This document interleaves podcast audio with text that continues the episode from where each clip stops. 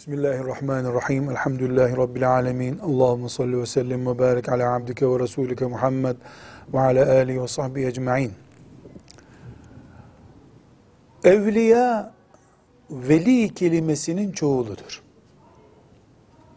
Veli, Allah'ın dostu demektir. Allah, müminlerin dostudur.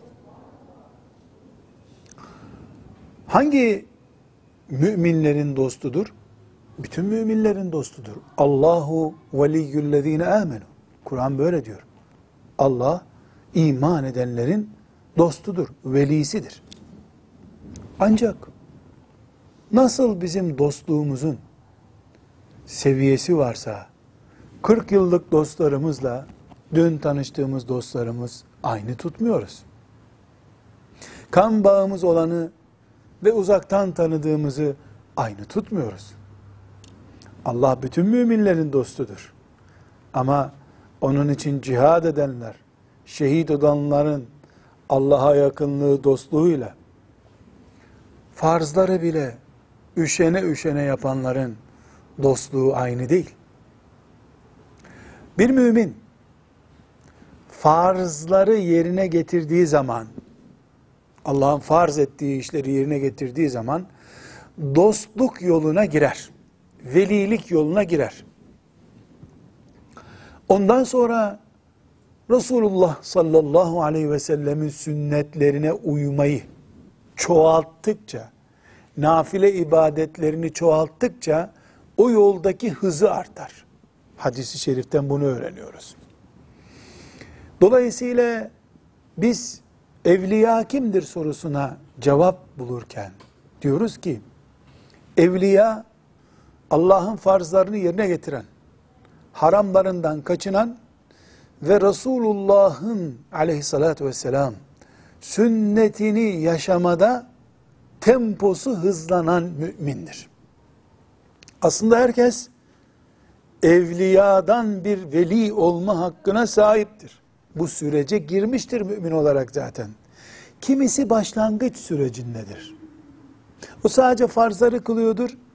İşte ara sıra sünnetleri kılıyordur. Kimisi epey yol kat etmiştir. Farzları kılıyor, farzları yerine getiriyor, vacipleri yerine getiriyor, sünnetlere düşkünlüğü var, e, gece ibadeti yapıyor, malından infak ediyor, sıla rahimi yapıyor. Bir kısım kulları da Allah'ın dünyayı sinek kanadı kadar değerli tutmayıp, sinek kanadından bile daha değersiz tutup, kendilerini Allah'ın dinini yaşamaya ve cenneti kazanmaya feda etmişlerdir. Biz genelde bu tipleri kastederek evliya kelimesini kullanıyoruz. Aslında her mümin evliyalık yolundadır. Ama bu işi becerebilenler az olduğu için bizim evliya diye bildiğimiz insanlar da parmakla sayılacak gibi duruyorlar. Ancak evliyalığın şartı uçup kaçıp keramet göstermek değildir. Çünkü kerametle evliya olunulmaz. Resulullah'ın sünnetine sarılmakla evliya olunur.